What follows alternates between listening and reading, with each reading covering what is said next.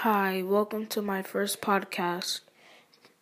So, this is going to be telling you the story about the time that I got in trouble and suspended for writing something in my journal.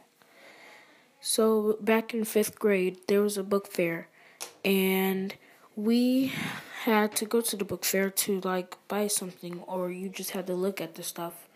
I bought a little journal for like five dollars, took it back to the classroom and I started writing stuff in it. We had a like special teacher named Miss Wells, and she was kind of like the worst teacher ever. I tried to tell her that my main teacher that I didn't need a special ed teacher, but she insisted.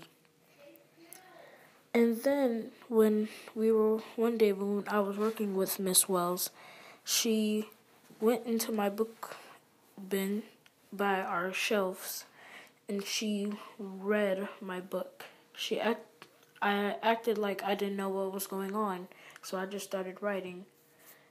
Continued finishing my work, and she thought I wasn't looking at her, and she went into my binder and looked into my book. Then the next day on Friday, I got called into the office. From that point, I didn't know what was going on. The principal called me into his room. I was very scared.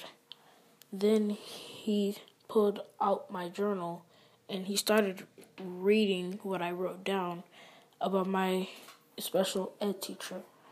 Because once again, I don't like her. So I wrote some pretty negative stuff about her in there, and I think she went to the page where I wrote about her. Then the principal said, Did I write this down? Is this your journal? And I said, Yes. And then he put me in the room, um, the little room where I was very bored. I was there for pretty much the whole school day. And I had a um, field trip, so I was very sad about that. Then the principal came back in and said that I was going to get transferred to a new classroom. I didn't know who. So I was very excited. The next day I came back to school. Then to see just to see my new classroom. And then I got suspended for two days. After those two days I went to my classroom and it was my fourth grade teacher, Miss Calkins' classroom.